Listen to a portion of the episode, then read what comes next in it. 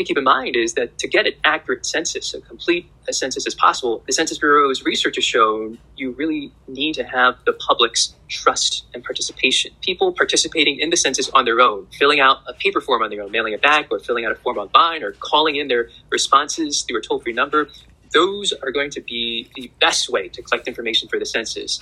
And if you were to try to force it upon someone, even by you know nudging them through a door knocker, you may have encountered people working for the Census Bureau coming, walking around your neighborhood, knocking on your door. That is not necessarily the best way to get information because people are being interviewed for that information, possibly under a lot of stress, a lot of pressure, or they're already trying to avoid participating. So uh, there's a question mark of how accurate that information may be. And, maybe that, that door knocker, that Census Bureau worker may not end up speaking to someone actually from that household. So there are a lot of ideal circumstances for a household to feel comfortable and, and want to participate and, and voluntarily share this information with the government. And so there's concern